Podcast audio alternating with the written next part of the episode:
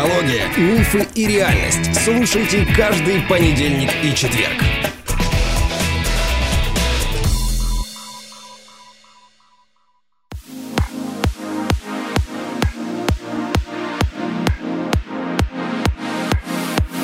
Добрый день, дорогие друзья. Народная аптека продолжает свою работу.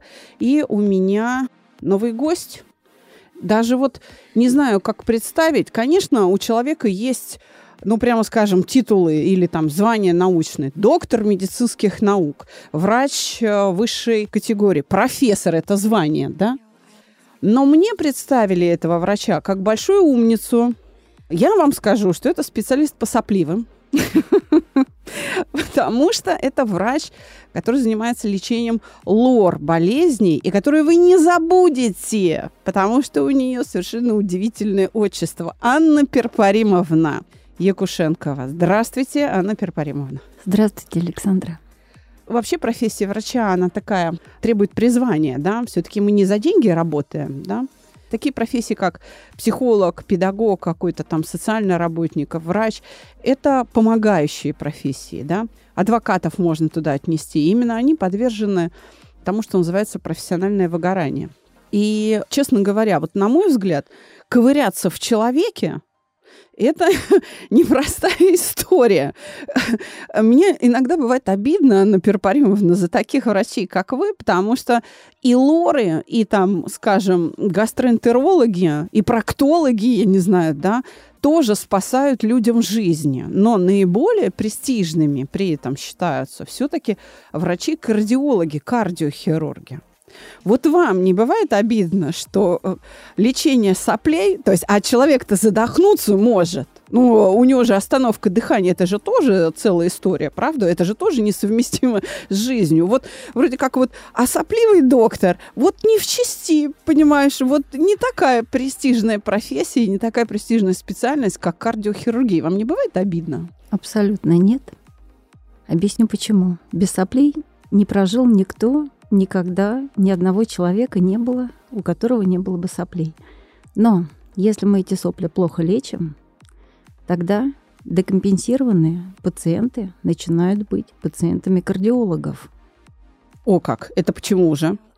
Потому что хронизация процесса приводит к хронической интоксикации, в итоге к кардитам, и как осложнение они уже переходят к следующим докторам.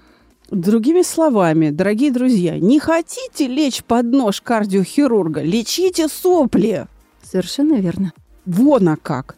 Ух ты, а ведь травмы, ну, бывает же, или там, скажем, искривление перегородки. Вот, ну, родился человек с кривой перегородкой, да, и вентиляция нарушена в носу. То есть он как бы полностью свою функцию или там достаточно качественно не выполняет. Я выступала на конгрессе «Голова-шея» несколько раз, который проводится в МГМУ имени Сеченова. И я слушала выступления хирургов и пластиков, которые ринопластикой занимаются, и видела их исследования о том, что если человек приходит исправить перегородку, но при этом он нормально дышит, то после исправления перегородки, хрящик вот этот как-то там лазером чего-то там, я не знаю, пардон, я не доктор, да, то вот эту дыхательную способность нос теряет частично. То есть э, люди начинают дышать хуже.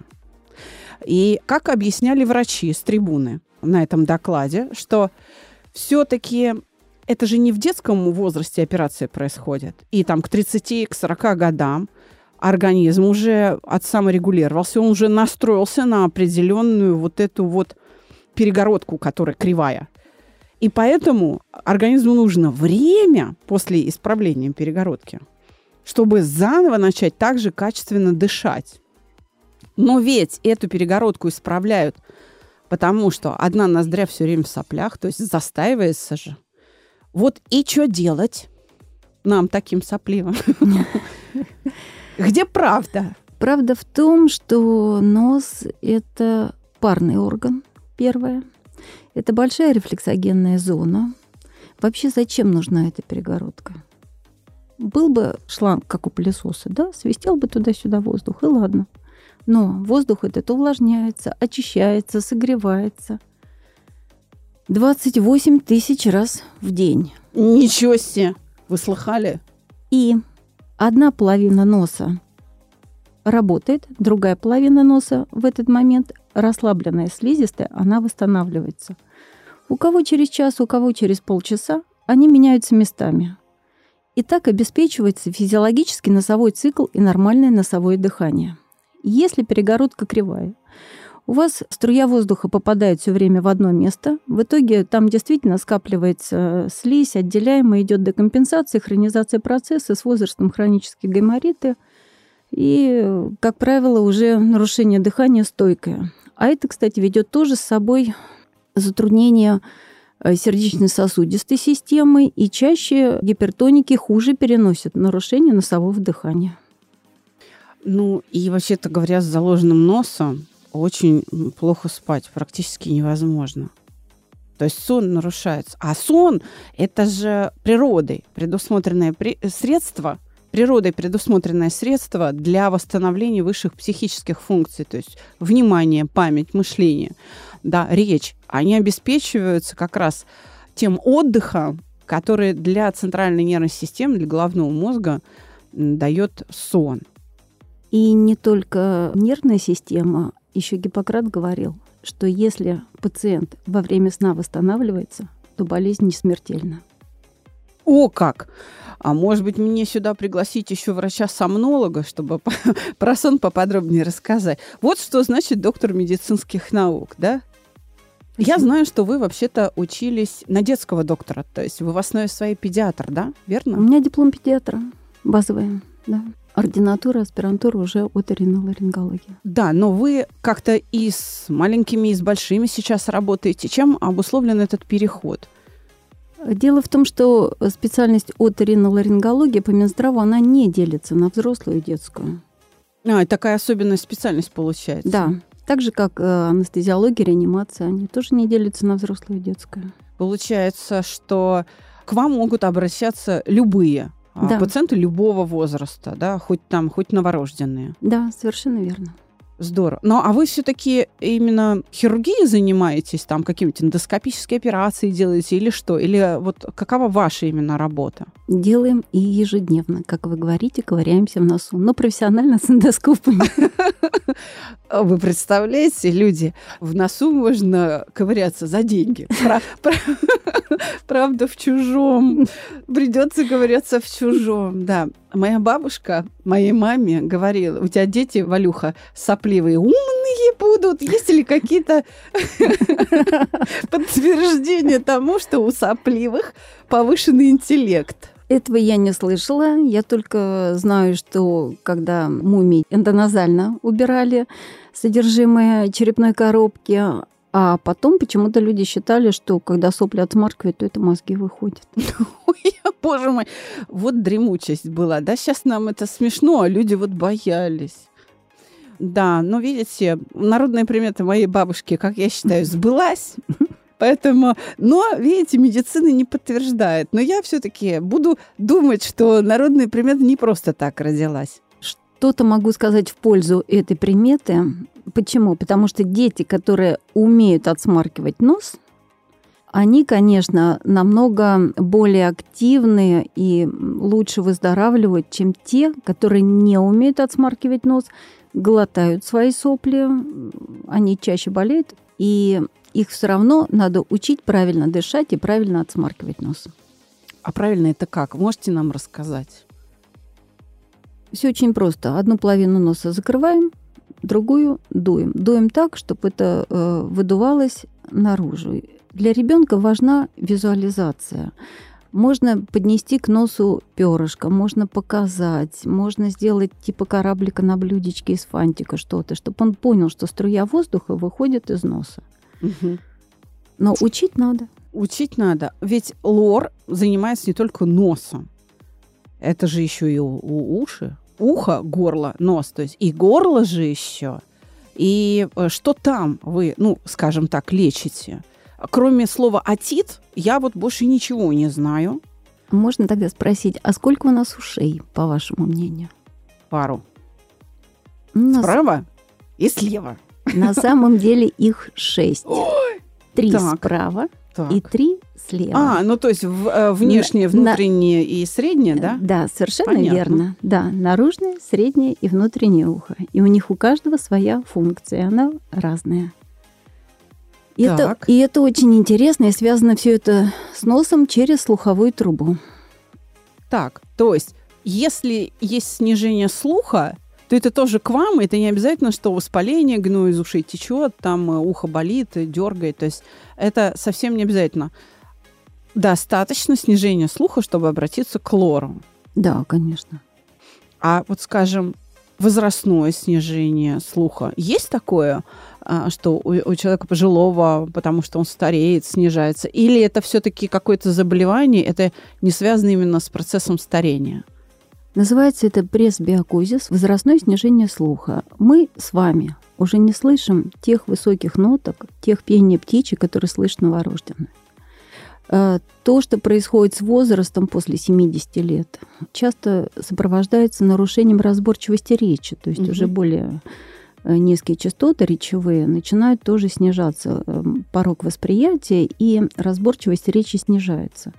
Конечно, пожилым э, людям, так же, как одевают очки, да, также можно подобрать слуховой аппарат. И связано это уже больше э, не с какими-то воспалительными процессами, а просто с эм, чувствительностью волосковых клеток за счет нарушения кровотока уже во внутреннем ухе. То есть, э, если у ребенка или у подростка есть какое-то снижение слуха, то э, лучше не откладывать, потому что потом вообще оглохнешь. Любое снижение слуха лучше не откладывать. А, Даже нейросенсорная тугоухость, если она острая, то есть до месяца, можно и нужно пытаться лечить. Потом можно только поддерживать, восстановить невозможно. А может быть, снижение слуха связано с э, тем, что работаешь, грубо говоря, в шумном месте. Конечно. То есть в аэропорту или там... Вот я, э, слава богу, уже давно не езжу на метро. Для меня ляск металлический приближением поезда метрополитена московского, да вообще, ну, неважно какого, не обязательно московского метрополитена, или даже там электричка, это для меня, ну, просто ад. Я очень тяжело, даже будучи маленькой, переносила это. Я затыкала двумя руками ушки, потому что это просто, ну, э, может быть, это моя такая чувствительность, это очень тяжело переносится. Вообще городской шум переносится очень тяжело, потому что это такой сигнал, который поступает в мозг, который мозг не может обработать. То есть все-таки от шума мы устаем. И, соответственно, а что делать, если ты вынужден каждый день ездить в метро, но ты же не будешь одевать наушники с шумоподавлением ради поездки в метро. Или все-таки стоит заботиться как-то о своем слухе, если ты так тяжело переносишь громкость вот эту? Стоит заботиться о своем слухе. Улитка – это самый древний орган в организме человека. Кровоснабжается из одной артерии. И если волосковые клеточки повреждены, восстановить практически невозможно. Шум, вибрации, травмы головы – это очень пагубно влияет на волосковые клетки. Мне больно смотреть на молодежь, которая еще засовывает наушники внутри ушные и ну, включает капельки вот эти. да, и включает громкость так, что я слышу рядом. То есть то, что этот человек будет м, тугоухим, то есть со снижением слуха, это абсолютно точно, к сожалению. После работы э, в шумной смене обязательно должно быть тишина для восстановления слухового анализатора. Сколько времени тишины нужно? Смотря какая интенсивность была. Ну, примерно. Вот, вот расскажите. После шумного восьмичасового рабочего дня часов 20 надо тишины. Почти сутки. Мгм. Тогда получается, что если рядом с вами каждую ночь на кровати храпит муж, Это очень большая проблема. Более того, что вы от нее зависите, от этой проблемы, он сам еще очень сильно зависит от этой проблемы. Э, Храп, синдром остановки дыхания во сне, слип-апноэ синдром, это вообще э, предикт внезапной смертности во сне, потому что Таким пациентам, во-первых, ну нельзя много алкоголя, да, или чего-то расслабляющего. Такие пациенты несут очень большую сердечно-сосудистую нагрузку. Они, как правило, гипертоники. Они страдают пиквик-синдромом, то есть когда они ночью сами от своего храпа просыпаются, потом не могут заснуть, найти положение какое-то, и днем на работе или за рулем где-то начинают засыпать. Это большая социальная проблема. Поэтому храп надо лечить, э, не только потому, что жена спать не может, а потому что это опасно для самого пациента. Он лечится? Много методов лечения храпа, и этим занимаются сомнологи, врачи. То Диаг... есть это не к вам? Они занимаются диагностикой, и если необходимо оперативное лечение, да, Э, лечение есть и оперативное, и консервативное. Консервативное зависит и разные есть препараты, есть приборы, есть даже СИПАП-терапия. Это когда одевается масочкой под давлением небольшим положительным э, через дыхательные пути пациент дышит и полноценно высыпается. Э, Все это есть. Сомнологи занимаются этим плотно. И когда они отправляют к нам на оперативное лечение, тогда к нам. А консервативная диагностика к ним. Угу. Но все-таки э, лор болезни, как мы уже сказали, это еще и горло. То есть да. ангины, всякие воспаления, угу. снижение, не знаю, осиплость. Вот у нас у психологов и у подкастеров, э, как у артистов разговорного жанра, осипл, осиплость – это профзаболевание в буквальном смысле. Дважды, наверное, в год, последние лет 10 я теряю голос. Бывает так, что и на неделю ты вообще ни одного звука не выходит. Причем, когда и по какой причине это происходит, я вообще никак не могу связать. Я могу, например, много говорить и выдерживать эти нагрузки. А могу также точно много говорить, и в какой-то момент у меня не бывает болевых синдромов. Но раз, и все, и нет звука. Вот вообще никакого. То есть я ваш пациент? Да, совершенно Или верно. к фониатору? Или а фониатор тоже наш. Фониатор, базовое образование, лор, отоларинголог. Так, вот об этом теперь расскажите, о болезнях угу. горла. Давайте сразу. Оториноларингология – это во всем мире считается как хирургия головы и шеи. Это угу. только в России э, звучит как лор, начиная с Великой Отечественной, когда была сортировка больных, да, быстро. Ну, пирогов, да. Да, раз. да, ну, э, вот. И лор так и закрепился именно в русскоязычном варианте. А так это хирургия головы и шеи. Так, и? И фониатор тоже наш человек. Да, это именно э, есть специальное гортанное отделение, да, где и оперируют гортань, и э, занимаются восстановлением голоса. Э, и вот фониаторы именно этим постоянно занимаются и э, профессионально эм, работают с голосовыми, с представителями голосовых профессий. То есть мне стоит уже беспокоиться, если я дважды в год теряю голос? Да. Уже стоит? Да. И, ну, дело в том, что ведь это же профзаболевание и у педагогов. Вот люди как-то не думают, но э, наши педагоги в школах, даже не в вузах, а именно в школах, в средних школах, э, имеют эту проблему.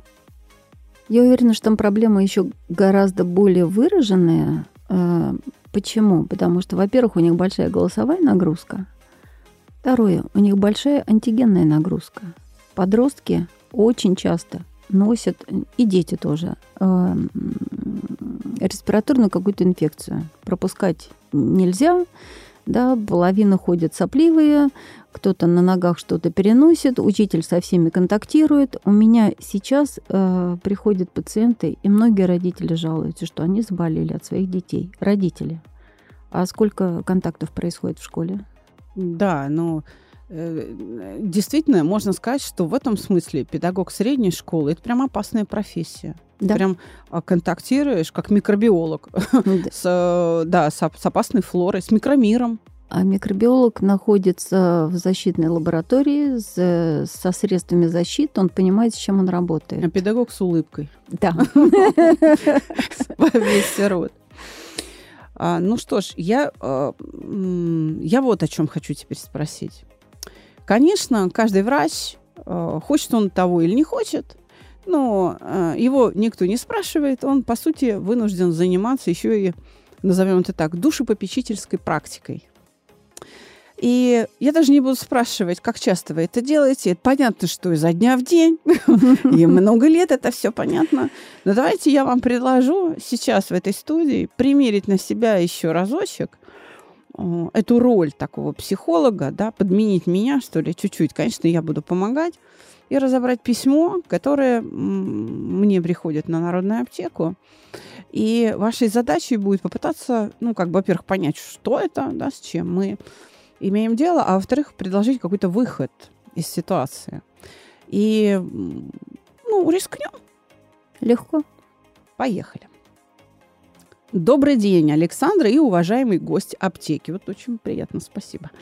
Помогите разобраться в ситуации. У меня сын студент, Парень хороший, умный, всегда учился хорошо, всегда были друзья и увлечения. Но вот к концу учебы, у него четвертый курс уже, что-то вошло не так. Стал лениться, пропускать занятия, много времени проводит в телефоне. Не высыпается, хоть и бездельничает часто. Сын не курит, не выпивает. Не было ни разу, что пришел домой пьяный или с похмелья. Сказать, что в игры играет, танчики там какие-то, еще что-то, не могу, смотрела. Спрашиваю, с друзьями поссорились? Нет, говорит, с девушкой расстаться. Он не мог, чтобы переживать сильно, поскольку и девушки-то у него нет. Вроде придраться не к чему, а что-то не так. А тут еще приставы судебные пришли, долг у него какой-то. Откуда долг, не говорит. Только буркнул, я сам разберусь, ничего страшного, все, мам, не переживай. Он, конечно, как все ребята, подрабатывает. Мы это просто с отцом не контролируем. Может, покупал себе чего, не знаю раздражительный такой стал. С нами не ссорится, но другим может нагрубить. Но тоже день на день не приходится. Может месяц весь а, месяц быть в настроении, потом вдруг запирается в комнате, ничего не хочет. У него диплом на носу, может, это из-за учебы, усталости или что такое. Как нам с отцом быть? Ну что, Анна Перпаримовна, какие версии? Версии, что мальчик замечательный. Изначально он хотел быть хорошим, и он хочет быть хорошим ребенком для своей мамы. То, что он вначале учился, поступил в институт, все замечательно. Там, где мама говорит, что-то пошло не так, это говорит о том, что она не понимает, что с ребенком у них где-то нарушился контакт. А ребенок подрос. Вот когда мои дети подросли, да, я, например, звонила, мы жили вместе еще, я понимала, что у них там может к ним кто-то в гости прийти и так далее. Я звонила домой и говорила, солнышко мое, как у вас дела? Все хорошо? Я еду домой, через час буду. Я угу. приезжала, я понимала, что все дома хорошо. А, у нас всегда собирались э, друзья, если хотели. И я об этом знала, и я видела, что и, э, и с кем дети находятся. Для того, чтобы быть вместе со своим ребенком и понимать, что происходит, нужно реально с ним быть. Например, даже вплоть до того, что мы просто ходили вместе в велопоходы, причем вот э, это не моя компания, это его компания. Для того, чтобы понимать, что произошло с ребенком, и чтобы ребенок вам доверял и не замыкался, и не старался э, спрятать от вас что-то, потому что вы будете расстраиваться или ругаться, или да. Нужно реально с ним быть.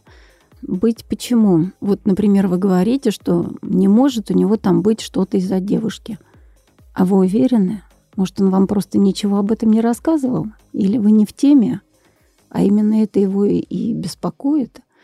Значит, э, что вам надо сделать со своим ребенком? Мне кажется, вместе пойти хотя бы посмотреть вначале какое-то кино что-то обсудить, быть с ним в контакте, ни в коем случае не ругать. Как только он замкнется, вы опять будете вне ведения полном, что происходит.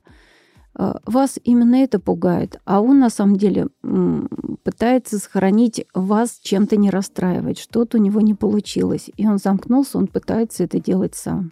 Знаете, Анна Перпаривовна, мне не хотелось вас вообще прерывать, потому что вас столько любви вообще к детям и к людям говорит, но, к сожалению, ваша версия неверна, и как человек, который вот э, представитель mm-hmm. отрасли с подобным постоянно сталкивается, увы и ах, ситуация там довольно плохая, потому что мы имеем дело с признаками зависимости. Угу.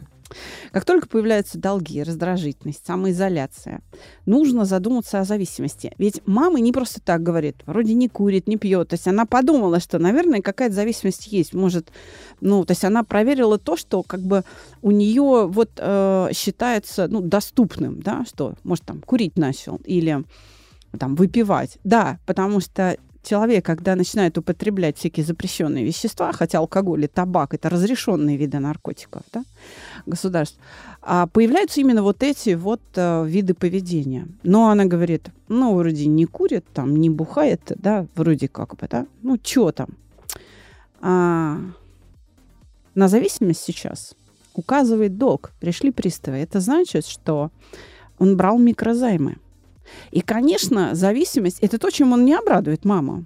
И именно поэтому он скрывает. Он действительно так проявляет свою любовь к родителям, он действительно так ограждает их от там, ненужной информации, потому что, ну, вообще-то говоря, стыдно. Ну, правда, стыдно. Если четвертый курс, значит, лет 20, то есть уже мальчик-то большой.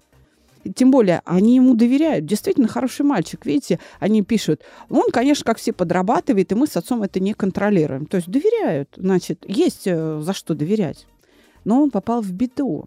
И если речь идет о микрозаймах, которые он уже не выплачивает, значит, его зарплаты не хватает, иначе бы приставы не пришли. И это говорит о том, что, скорее всего, он играет на ставках. Mm-hmm. И вот этого добра действительно полно в телефоне. Вы действительно это в компьютере не найдете, потому что игры на ставках делаются через мобильное устройство. Именно поэтому он так много проводит времени телефоне. Вы знаете, свайпнуть по экрану пальчиком, когда мама подходит, вот так свайпнуть и просто открыть какую-то игрушку или новостной канал, ну, просто скрыв э, мобильное приложение, я не буду называть компании, которые э, позволяют да, играть на ставках через мобильное устройство, вот, чтобы не рекламировать их это легко. Это вот прям секундное дело, даже меньше секунды. Но, к сожалению, парень попал в беду, и здесь мама задает правильный вопрос. А что нам с отцом делать? Знаете? А вы как думаете, что им делать? Честно говоря, вы мне сейчас раскрыли глаза, потому что я даже не ожидала, что можно вот так сильно да, на что-то подсесть. Я знаю, что самый первый наркотик – это сахар, на который подсели все, уже считают, что это норма жизни. Вот, если единицы людей вижу, которые там, допустим, говорят, я год не ел конфеты, да, или что-то.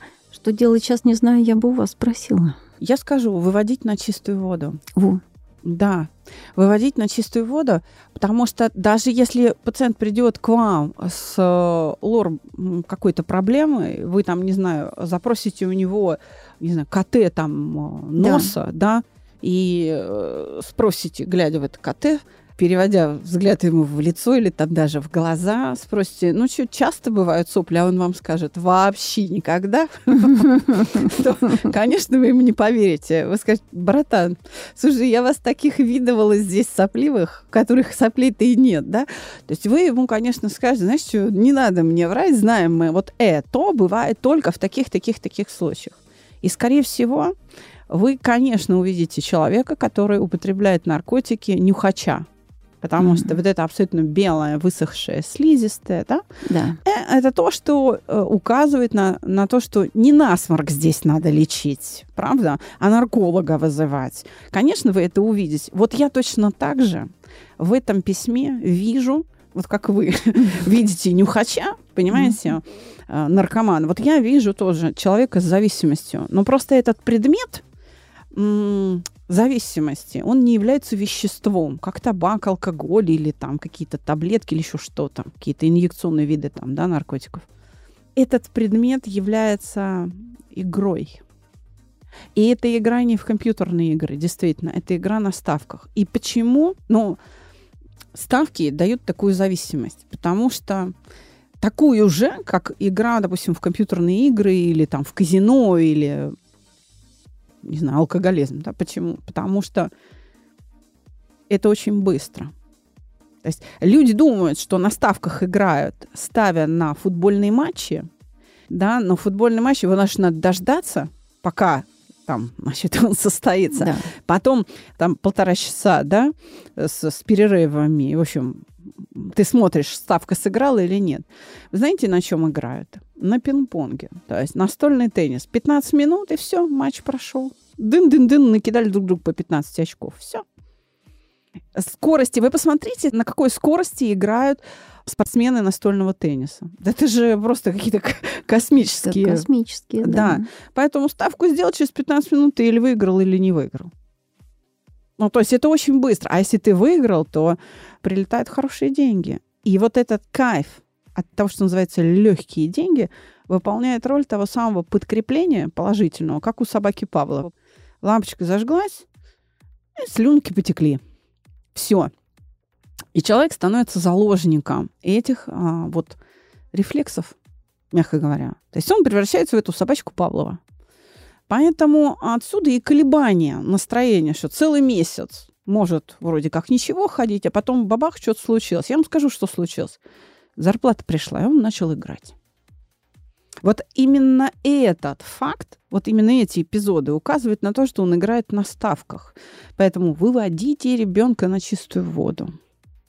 А вам не приходилось э, сталкиваться ну, где-то в жизни с такой проблемой? Не обращали никогда внимания? Ну вот, как бы со своими детьми, слава богу, нет. Слава но они богу. чуть постарше, сейчас, наверное, как-то это активизировалось. Знакомые спрашивали, да. Причем спрашивали хорошего психолога. Ой, я у вас есть. Спасибо огромное, это очень приятно. Да, я вам очень благодарна за сегодняшний выпуск, за то, что вы пришли, потому что, конечно, сопливых нас таких, как вы уже сказали, все. Никому не удалось избежать соплей ни разу в жизни.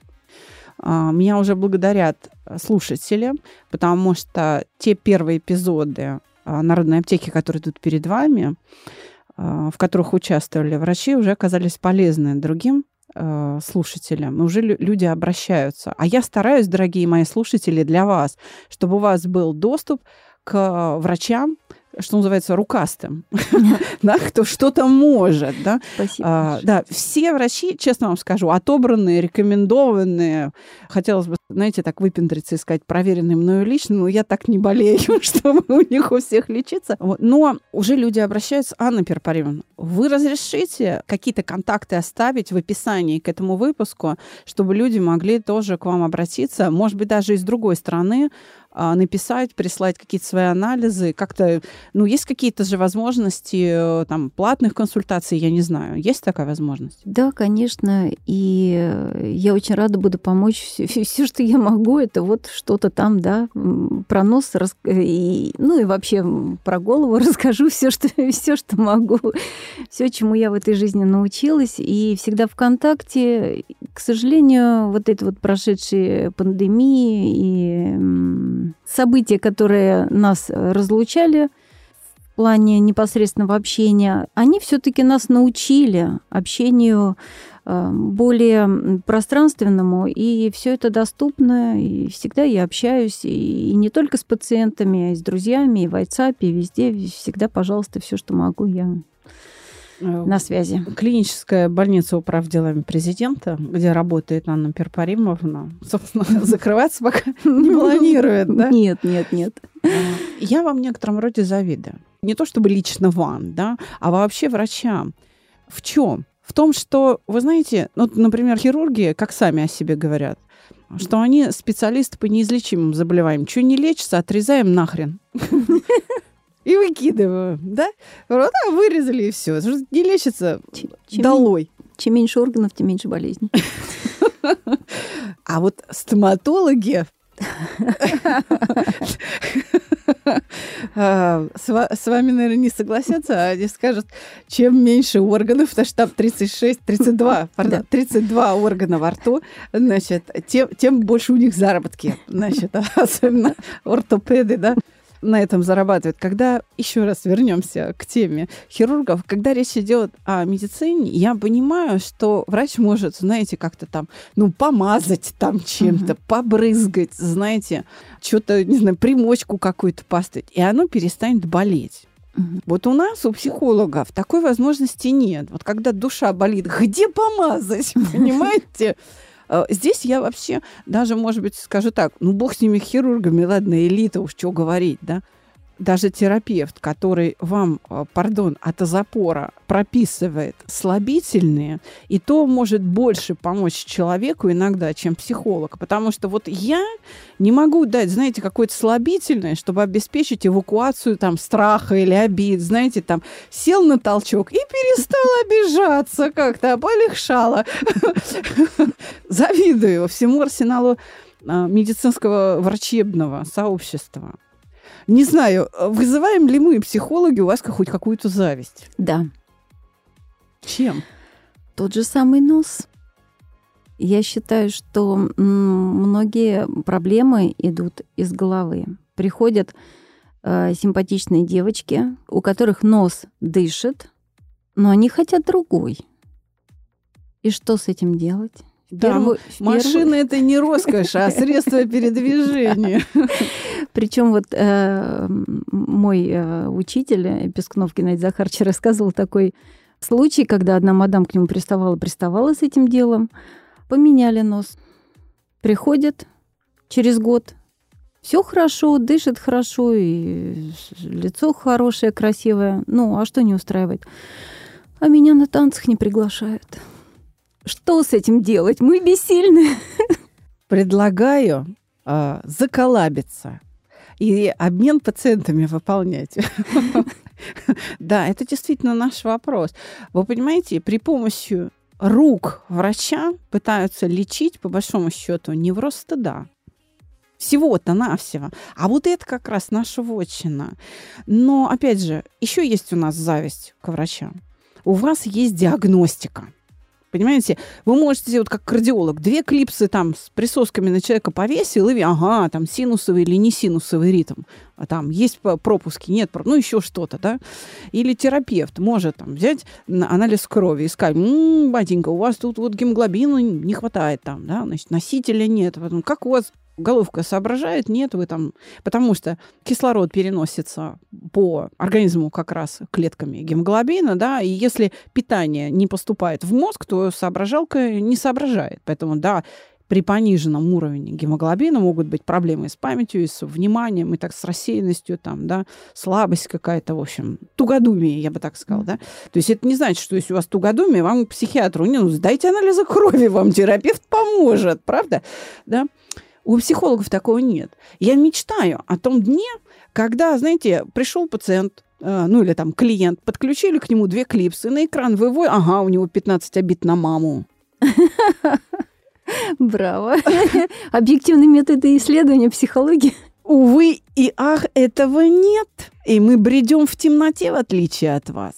И, конечно, мы многому учимся у вас, надо сказать. Я очень рада, что я вхожу в, в некотором роде в тусовку очень грамотных врачей, с кем я могу посоветоваться, чтобы помочь своим клиентам, потому что иногда приходится решать какие-то проблемы эмоциональные при поддержке врача. Например, скажем, если передо мной человек обидчивый, который обиды не терпит, а показывает, то есть он все время плачет. И вот сосуды носа, они вовлечены в эмоциональную реакцию.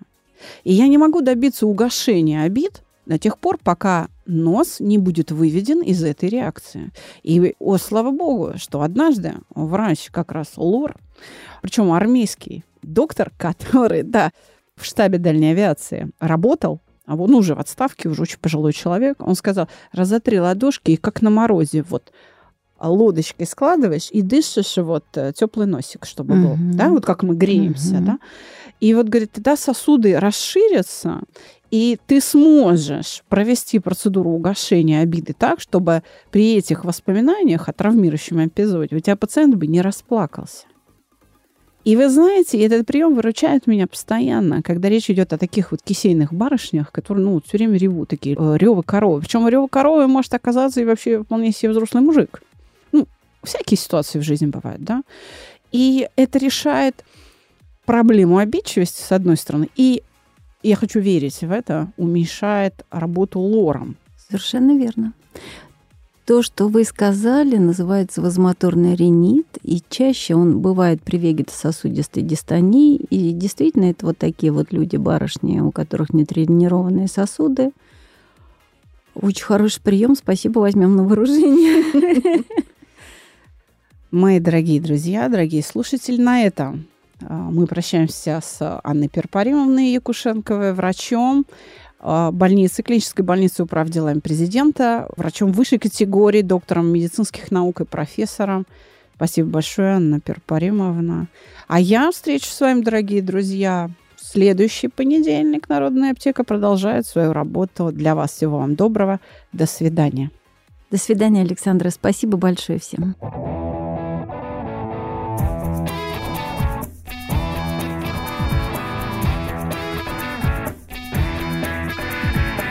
Психология, мифы и реальность. Слушайте каждый понедельник и четверг.